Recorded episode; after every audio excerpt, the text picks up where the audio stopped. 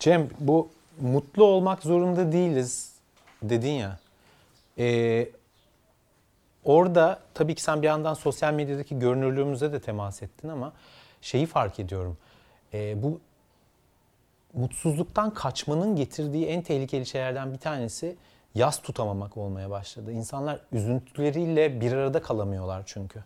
Kimse kimsenin üzüntüsüyle bir arada kalamıyor. Yani ben başına kötü bir şey gelmiş arkadaşımın gözünün içine bakarak ona geçmiş olsun, başın sağ olsun falan da diyemez olmaya başladıklarını görüyorum insanların. Ve bu çok önemli bir şey. Ee, hem kendi üzüntümüzün içerisinde o üzüntüyü fark ederek durmak ve şu anda kötü bir şey olduğu görmek. Ee, sanki bunların içinde kalmak çok daha fenaymış. Ay işte depresyona girersin, kötüleşirsin, bu seni daha kötü yapar gibi bir yanlış şey var. O, hemen bir normal hayata bir an önce e, katılalım. Hemen mutlu olmaya devam edelim. Hadi hadi geçiştirelim gibi. Bu tutulamamış yaslarda çok kötü birikiyor. Üstelik yani yasın içinde sadece ölüm de yok. Yani bir ilişkinin bitmesi de bir yaz sürecidir. Yani uzun yıllardır ya da uzun zamandır beraber olduğun ya da bayağı derinlikli bir paylaşım yaptığın bir sevgiliden ayrılmak da bir yaz sürecidir. Bana mı söylüyorsun? Ben bo- boşandım ve yani bitmeyen bir yaz sürecindeyim. Doğru doğru ama yastan ben de görüyorum. Dün de bir arkadaşım annesini kaybetti yakın zamanda. Ee, onunla konuştuk. Dedi ki çok yakınlarım dedi bana hani bir kere böyle laf olsun diye mesaj attılar çok yakın arkadaşlarım başın sağ olsun falan. Sonra işte aradıklarında da e, şununla uğraşıyordum bununla uğraşıyordum o yüzden işte seninle ilgilenemedim yanına gelemedim. Ee, annemi kaybettim ben diyor yani. Hani birçok insanın diyor hiç olmadığını fark ettim bu süreçte. Yani çok yakınım zannettiğim 20 yıllık dostlarımın. Ee, oturup sonra ben de bunun üstüne düşündüm. Gerçekten şunu görüyorum çevremde de. Ee, hala arayamadım. Babasını kaybetti ama hala arayamadım. Çünkü ararsam ne diyeceğimi bilemiyorum. Çünkü kendi çok babanı oldu. kaybetmeyle ilgili korkunu senin aklına getiriyor büyük ihtimalle. ama eskiden böyle bir Ve şey yoktu Yalçın. Eskiden e, birinin yani taziye evleri kurulur. Evet, hani giderler yardıma koşturursun yani. yardıma. Şimdi böyle arayıp ne diyeceğimi bilemiyorum. Zaten pandemi de var gidemedim. Gibi bir şey olduğunu ben gözlemliyorum. Sen de gözlemliyor musun böyle bir şey? Hep söylüyorum ya yani benim için değerler hiyerarşisinin, bil- bilgi hiyerarşisinin en tepesine ben hep ölümü koyuyorum diye. Yani ölümlülük bilgisinin en temel bilgi olduğunu düşünüyorum. Koşulsuz ve yüzde yüz olan net bir şey. Ve bu, bu, bu canlılık lık ölümle devam ediyor. Ve yas ve ağıt da bu bu canlının, bu insan da dahil en temel meselelerinden biri. Düşünsenize kadim yani. Başından beri. İşte bu ritüeller, bu ağıtlar, bu yaslar, bu ağlamalar, peşinden ağıtlar yakmalar. Bunların hiçbirinin hepsinin bir anlamı var. Yani insanlar bunu cehaletlerinden yapmadılar. Şimdi modern dünya ile birlikte asıl cahil olan bu, bu tutum. Ee, geçenlerde hangi dizi, hangi belgesel bilmiyorum ama ya bir dizi ya bir belgesel ya bir filmde izledim. Ama sahne şuydu. Batılı birisi Hindistan'da mı bir yerde bir cenazesi olan ailenin ha İtalya'da İtalya'da İtalya'da Sicilya yakınlarında bir adada kadınların e, dövünmelerini tabuta sarılmalarını görünce çok etkileniyor ve çok hoşlanıyor. Ve ilk defa ölümün peşinden böyle bir şey yapılması gerektiğine dair içsel bir bilgi geliştiriyor. Çok güzel bir, bir sahneydi o. Hem ölüm, hem kayıplar, hem diğerleri, hem işte bu ayrılıklar, yaslar vesaireler bunlar bizim duygularımız. Bir yandan da bütün travma çalışmaları ile ilgili bir sürü şeyler yayınlanıyor, bir sürü şeyler konuşuluyor. İfade edilen şu ki kişi yaşadığı acıyı, olumsuz deneyimi, korkuyu, üzüntüyü, acıyı paylaşmazsa sorun yaşanıyor. Paylaşmamız gerekiyor. Nedir yani bu? Ağlamamız gerekiyor. Hep içine atıyorsun atma. Ağlamamız gerekiyor. ifade etmemiz gerekiyor. söyleyebilmemiz gerekiyor. Hatta e, bir takım meselelerdeki korkularımız, o tacizlerde, tecavüzlerde falan korkular, endişeler, üzüntülerin yerine bir de suçlanma korkuları ekleniyor.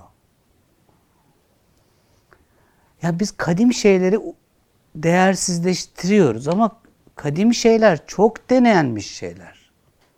Yani öyle boşu boşuna olmuyor. Yani birisi böyle ay ben şöyle bir yemek yaptım diye bir yemek yaratabilir ama 500 yıldır yapılan yemek çok kıymetlidir. O, o- o çok çok denenmiştir o. Üstelik o kendi yerel toprağında ne piş, pişireceğini de bilen bir kadının elinden çıkan bir yemektir.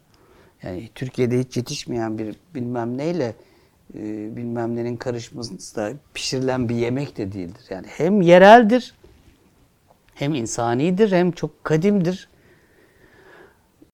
Ya bu o kadar güzel bir şey söylüyorsun ki.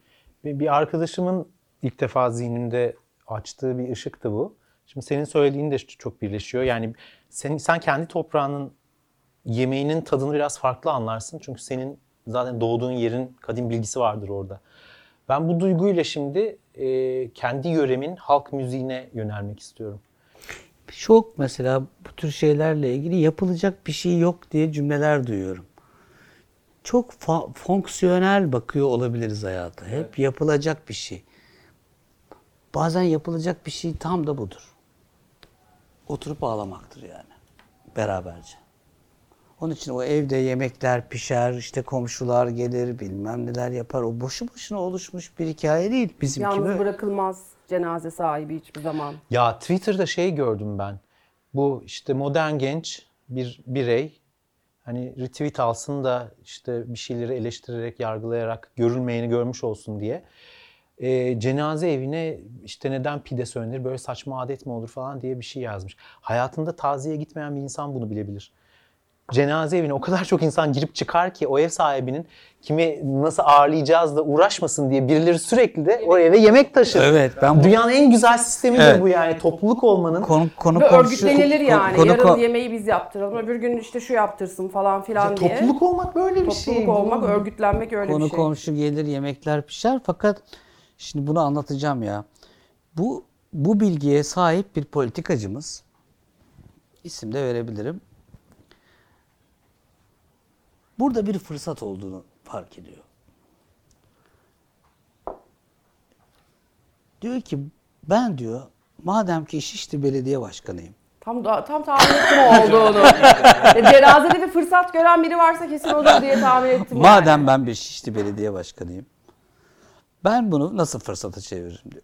Vallahi Türkiye'nin de en iyi lahmacun ustalarından birini işe alıyor. Buna da bir lahmacun fırını açtırıyor. Özel. Şişli ilçesi içinde kimin cenazesi olsa bu bunlar pişiriliyor ve çok sıkı paketleniyor. Amaç şu. Eve girecek. Evde paket bir açılacak cenaze evinde. inanılmaz güzel bir koku yayılacak. Bu ne kokusu denecek ve insanlar da diyecek ki cenazemizin evine Mustafa Bey gönderdi bunu. Komikmiş. İşte bak en Hiç başta. şaşırmadım. Geçen videoda konuştuğumuz şey konusu gibi, bu fırsat görme konusu gibi. Bazı görülen fırsatlar çok da kötü olmak zorunda değiller. Dediğin gibi burada akıllıca bir fırsat görme var. Kendince akıllı bir fırsat. Düğün evi, tefçisi, ölüm evi, yasçısı olarak nitelendirdiğimiz eski siyasetçimiz. Ya düğün ve cenaze işte. Düğünler olsun, cenazeler olmasın istiyoruz. Bu mümkün değil. Kimin filmiydi o? Kusturica'nın mı? Değil mi? Evet, Kostika filmiydi. evet. Düğünlerimiz de artık bak çok çirkinleşti. Mesela düğün terörü diye bir hesap izliyorum ben. Evet, evet. Düğünler çok çirkinleşti ya. Allah Düğünler de muhafaza. sosyal medyaya hizmet etmeye başladığından beri çok Allah çirkinleşti. muhafaza yani. Böylesine non estetik, böylesine içeriksiz, böylesine temelsiz hani kadim şeylerden bahsediyoruz ya. Yaslanacağı kadim hiçbir şey olmayan acayip absürt ve kiç. Çok kiç. Fur sa- sadece sırf bir gürültü ve düğün yani bu sosyal medya olayı çıktığından beri düğünler bu kadar çirkinleşti. Ee, hele bu her gelinin dört gelinlik ge- değiştirdiği, bütün imkanlarını zorlayarak. Ee, herkesin sadece sosyal medyada iyi çıkmak için. Çünkü önceden Niye dört gelinlik değişiyor? ee, farklı gelinlik, eskiden tek gelinlik giyerdi gelinler. Şimdi öyle değil. Şimdi birkaç gelinlik giyiyorlar. Seçim Afya yapmak zorunda Partisi'nde- kalmıyor işte. Evet. The gelinliği olmuyor.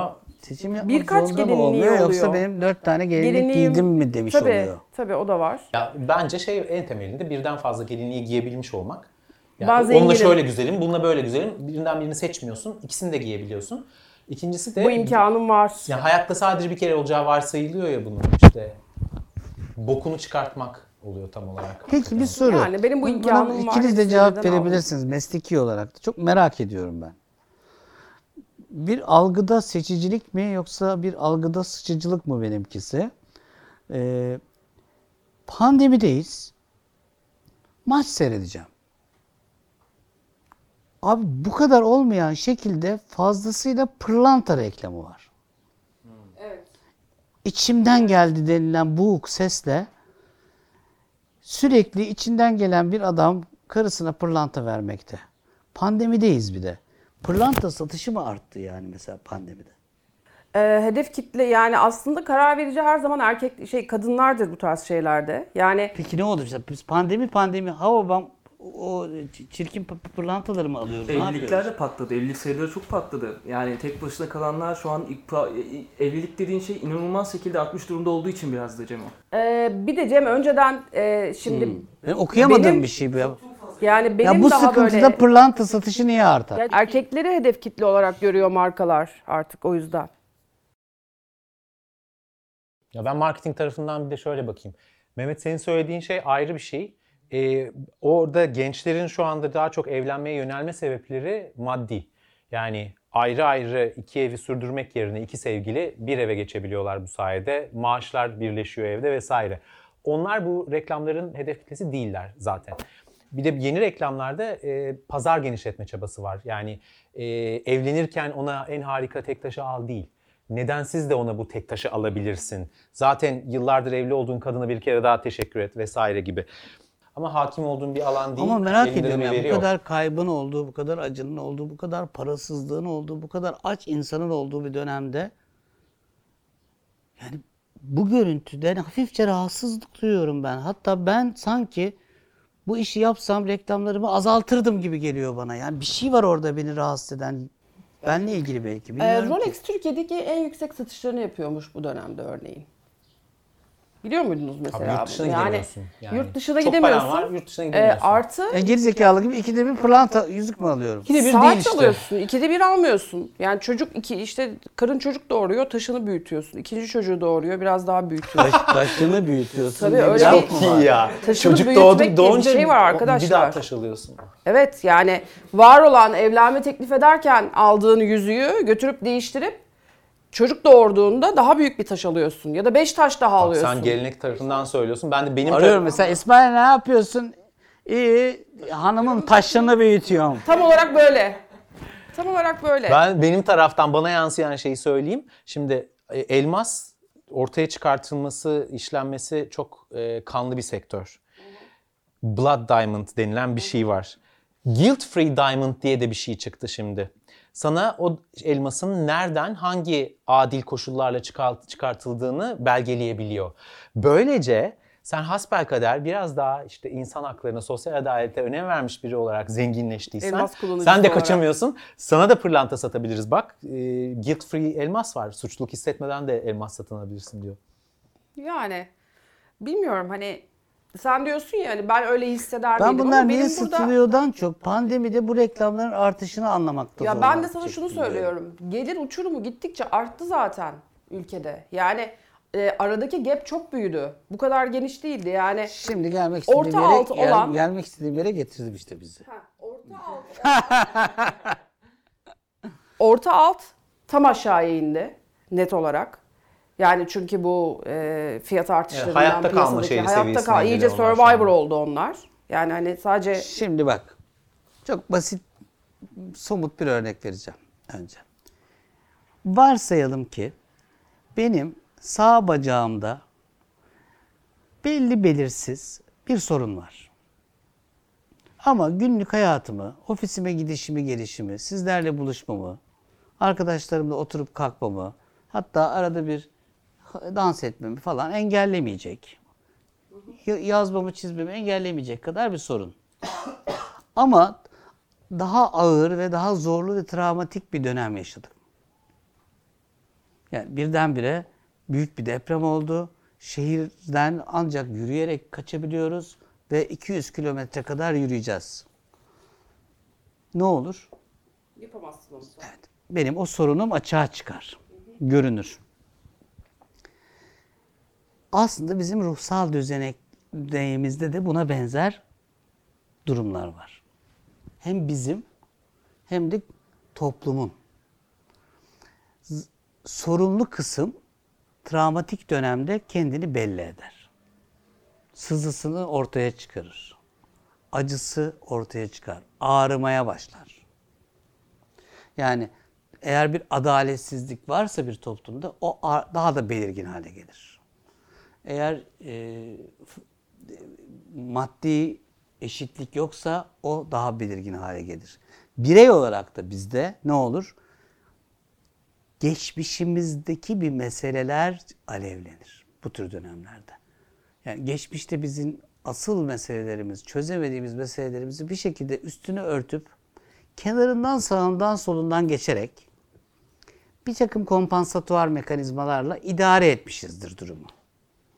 Derinleşip bakmamışızdır. Böyle dönemde ne olur? Onlar açığa çıkar. Onun için de çeşitli regresyon belirtileri gösteririz demiştim böyle dönemlerde. Bu pandeminin üçüncü ayı falan, Hı, birinci ayı pandeminin. birinci ayı pe- peki. İlk kez hayatımızda eve kapanmışız. Evet. Ee, Şebo, Önce Yalçın. yok yok. Hayır önce Yalçın bize bir atar yaptı WhatsApp grubundan hatırlıyor musun? Öyle bir şey. Bu da Yalçın'a kızmış. Ya bana ya ama böyle yapıyor falan filan dedi dedi bana telefonda. Bunlar arada bir bu pandemi döneminde ondan evvel hiç olmayan bir şeydi. Arada bir birbirlerine bir kesik atıyorlar. Ondan sonra e, genellikle telefon geliyor bana veya yazışmaya. Sonra bir dakika sakin olun falan derken o zaten çok çabucak çözülecek bir şey. Çünkü ana mesele değil. Ben dedim ki e, Şebocuğum yani hepimiz böyle dönemlerde regrese oluruz. Adam da regrese olmuştur. Onların ifadeleridir dedi. Ben niye regrese olmuyorum dedi. Ben dedim ki Şebacım regresyon kelime anlamıyla hani neredeyse çocukluğumuzdaki meselelere çocukluğumuza dönmek gibi e, ifade edilirse Bir aydır Lego yap. sen bir aydır Legolarla oynuyorsun. Hatta o kadar oldu ki e, Legoların bitti. Aldığın Legolar da pahalı. Artık Lego alamayacağım. Artık param kalmadı dediğinde sana buna Lego alıp hediye gönderdim online. Sana dedim oyuncak aldım lan dedim. Daha ne kadar regresi olacak. İşte oluyoruz. Hepimiz bir yerden vuruluyoruz. Bu bu dönemler aslında bir anlamda biz bizim bir meselelerimizi e, çözemediğimiz, çözmediğimiz yerleri daha net gördüğümüz zamanlar. Can yakıcı biliyorum. Evet çünkü artık deprem oldu. 200 kilometre yürüyeceğiz ve benim bacağım acıyor. Keşke daha önce halletmiş olsaydım. Ya da daha önce buna bir çözüm üretseydim. Bilmiyorum ama işte bak işte şimdi ama acıyor. Nerem acıyor ya bakalım dediğim hep bu. Çok al- alışveriş ettim. Ne? Neremden vuruldum ben bu? Bu ya- yalnızlık mı vuruyor beni? Ee, efendim insanları görememek mi vuruyor beni? Görünmemek mi vuruyor beni? Çok mu konuşma arzum olmaya başladı? Çok mu öfkeli olmaya başladım? Çok mu hüzünlü olmaya başladım? Ne hissediyorum? Hangi derdim daha görünür oldu? Bu bir fırsat aynı zamanda. Keşke böyle bir fırsata ihtiyacımız olmadan biz ona baksak ama bu lanet odası da böyle de bir fırsatta Çünkü sunuyor. kaçış yeri yok artık. Aslında mesela sadece bireysel olarak değil toplumsal olarak da yani bir sürü acı, yara bilmem ne böyle suyun üzerine çıkıyor gibi. Onun için bundan sonra böyle olmayacak, bundan sonra şöyle olacak falan Hiçbir şey gibi. eskisi gibi olmayacak. Evet. Bunlar şimdi Biz hep başımıza tam tersine her defa. şey eskisinin eski sorunların çözmediğimiz sorunların hepsinin ortaya çıktığı bir şey yaşıyoruz. Nereye hiçbir şey eskisi gibi olmayacak? Eskiden görmediğin sorunları görüyorsun.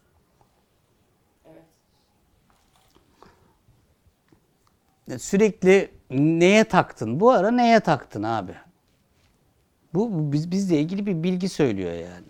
Bu dönemde bir şeylere takıp takıp geçmiş de olabilirsin. Ama hepsinin ifade ettiği seninle ilgili bir, bir, bir, bir bilgi vardır orada. Ben böyle olmak istemiyorum ya. Ben ağlayan bir insanım. Benim normalim ve doğalım bu. Yani bunu da değiştirmek durumunda kalmayabilirim dedim. Yani seninle tartışmamda da benzer bir şeydi mesela en son yaşadığımız hissettiğim.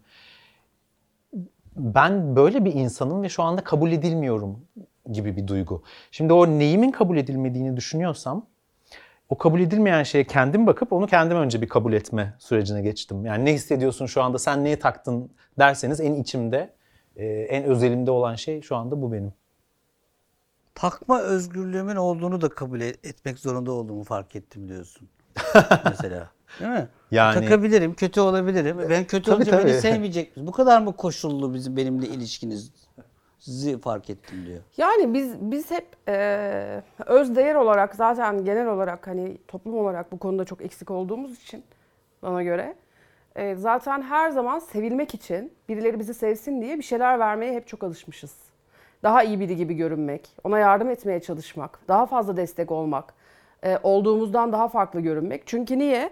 Bize o kadar yetersiz hissettirilmişiz ki hep çocukluğumuzdan beri kendi yani çünkü her zaman komşunun bizden daha iyi olan bir çocuğu vardı, bir akrabanın bizden daha iyi olan bir çocuğu vardı. Hep önümüze o koyuldu çocukluğumuzdan beri. Dolayısıyla e, biz hiçbir zaman olduğumuz gibi sevilebileceğimizi görmedik çocukluğumuzda. Kendimi çok sevdirmeye çalıştım ben insanlara. Elindeki kitap rastlantısal olarak mı? Ee, elinde? yok, bunu okuyorum şu anda ben. Yoksa konuşma. Gerçekten şu an bu kitabı okuyorum. Evde de bu kitap elimde. Ee, ürün yerleştiriyoruz bu arada. Bu çok güzel bir şey yani. Kötü olabilme hakkı. Biriyle gerçekten bir ilişkin varsa onun yanında kötü olabilme hakkın olacak. Başaramama hakkın olacak. Fail etme hakkın olacak. Evet. Değil mi? Susma hakkın olacak, yapamama hakkın olacak. Eksiklikle ilgili bildiğin ne varsa hepsinin olabildiği bir yer.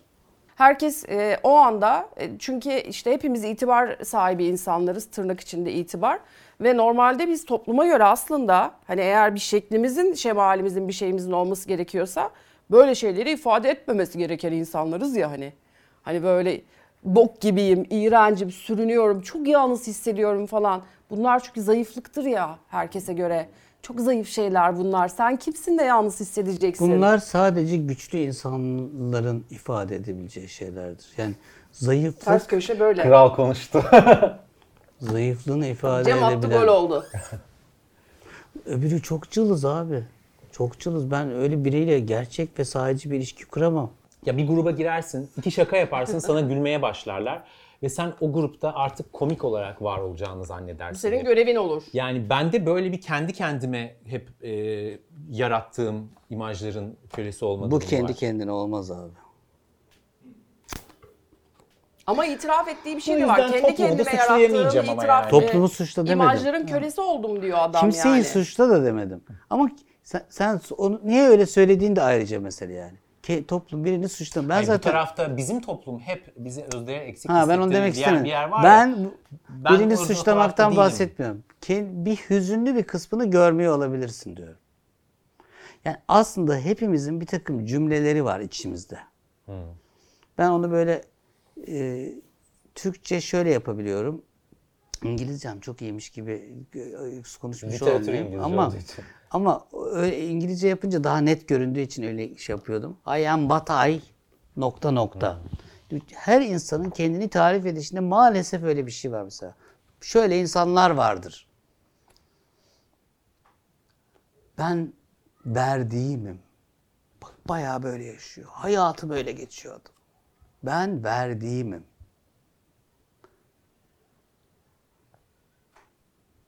Ben neyim acaba düşüneyim.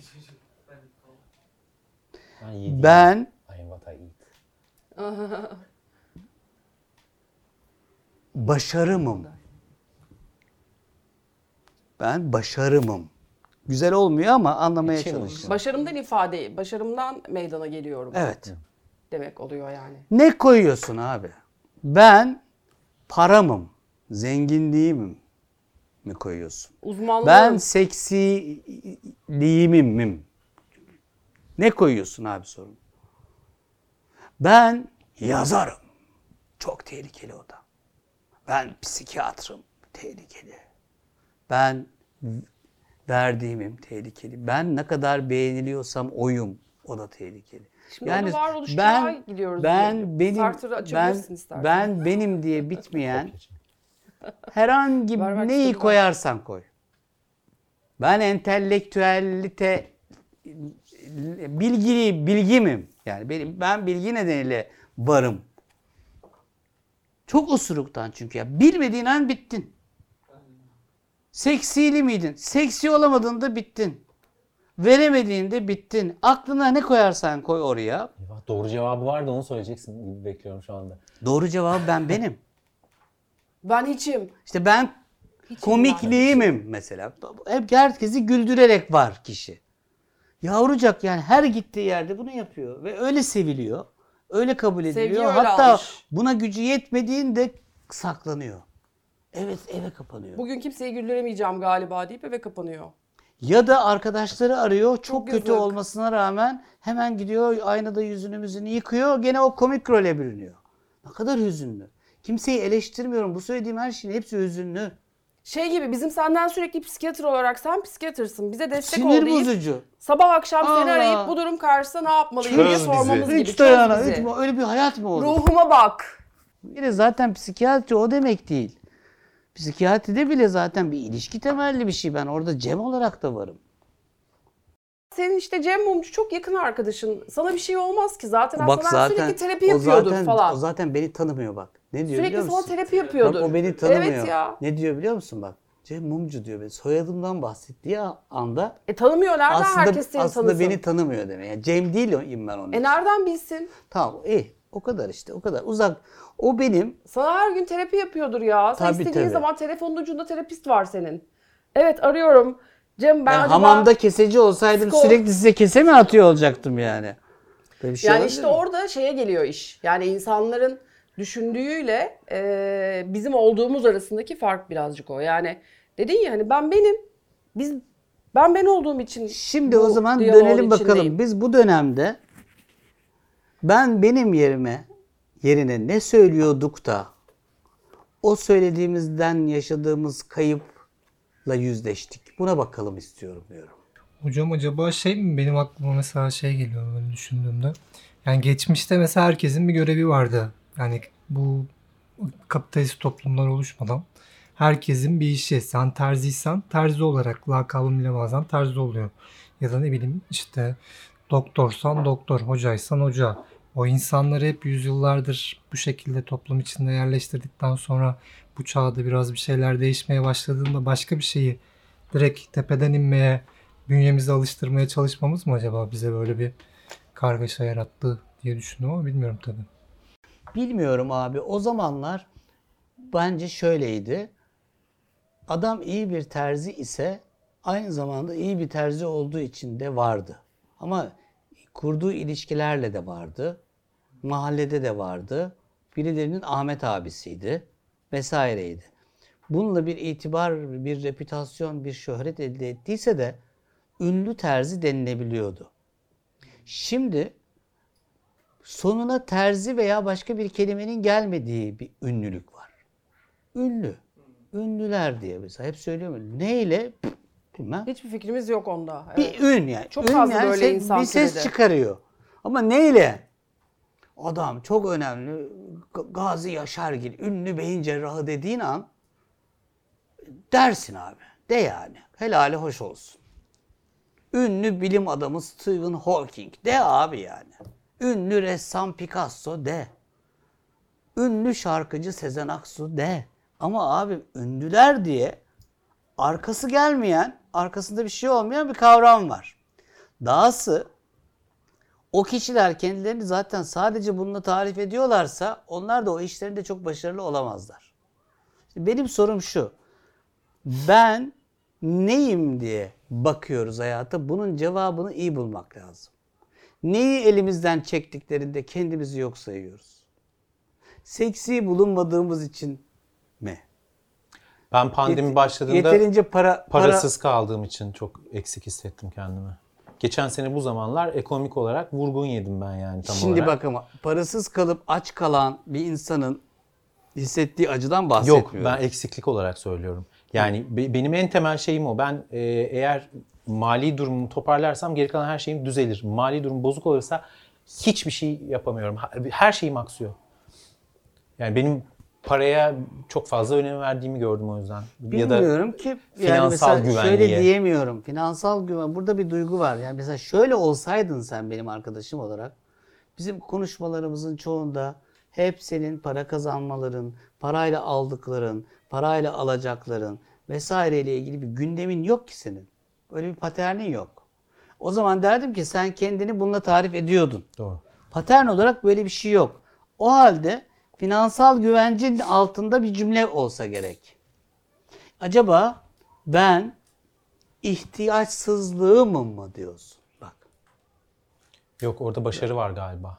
Bilmiyorum. Para kazanamamak da olabilir başarısızlık mesela. Ben için. ihtiyaçsızlığımım. Ya bence bir de şey var kimseye orada. ihtiyaç duymamam. Ha, okey evet evet. Ya bir de e, Bağımsızlık bence orada gibi. şey de var. Şimdi ben mesela genelde paraya çok önem veren insanları çok kolay anlarım. Çünkü çok telaffuz ederler bunu. E, bu- bunların iki cümlelerinden biri paradır mutlaka yani. Param için benle sevgili oldu, paramın peşindeydi. Bizim öyle Param etrafımızda vardı yani. bunu aldım Arkadaş falan. olamam seninle ben zaten öyle Ama o olsa. dediğin Ya insanın parası var. arkadaş, arkadaş olmak Param olsa belki öyle konuşacağım ben Evet. de. Ben sevilebilirliğim miydim acaba? Bence güzel bu sana uyuyor. Yani orada çünkü e, sikerler deyip yani sevmezseniz sevmeyin ulana doğru gitmek biraz da o duygudan olan bir şey. En çok korumaya çalıştığım yer orasıymış. Sanki de böyle artık onunla başa çıkamıyormuşum gibi bir his. Bu bu kadar zamanlık ilişkimizden doğru söylüyorum bunu. Yakın geldi bana. bana da geldi. Değil mi? Evet. İyi bir şey çıkardım bak bu üzerine. Acaba bu biraz grup terapisi mi oldu Cem? Bütün izleyicilerimiz böyle olmuyor o işler. Gene mi terapiyi bedavaya getiremedik? ben Aya- yalnız kalamıyorum. Benim yüzleştiğim kısım ben yalnızlığı sevmiyorum Yok ama ve cümleyi ben bak. I am what I do gibi kuracaksın. Ben I am what I do. görüştüklerimi. do yok. Zaten bu da I am what I do çok değil. Ben yaptığımım. Bu o kadar çok insanda var ki. Bu çok tehlikeli. Ben niye yaptığımı olayım ya? Ben alet miyim ben ya? İşim bitince, işim bitince yani atarlar ya. Bozuldu bu atalım. İşte emeklilikte depresyona girme garantili bir E, kendini söylem. öyle tarif edersen hepimizin her an başınıza gelebilecek bir şey. Yapamama durumu. Ben niye kendimi ona tarif edeyim? Yani ben kendimi bir bir şeyden tarif eder miyim ya? Siz Bir bak bakalım adam bak hiç, hiç görüyor. Sen acaba nereden vuruldun diye konuşuyoruz. benler ben yalnızlığımdan vuruldum işte ya. Yani O illa işte bak o ama böyle Bu cümleye git. o cümleyi buldu. ben şu an bulamadığım için başarısızım. Başarısızlık olarak tanımlıyorum. ben bulamıyorum. Ben Cem ben kazandım ve o kaybetti değil mi? evet. Ben kaybedenim. Ekranın köşesine Yalçın bir... Evet. Ben kendimi loser olarak tanımlıyorum pandemi süreçte. Kaybeden oldum ben. Çok komiksin ya.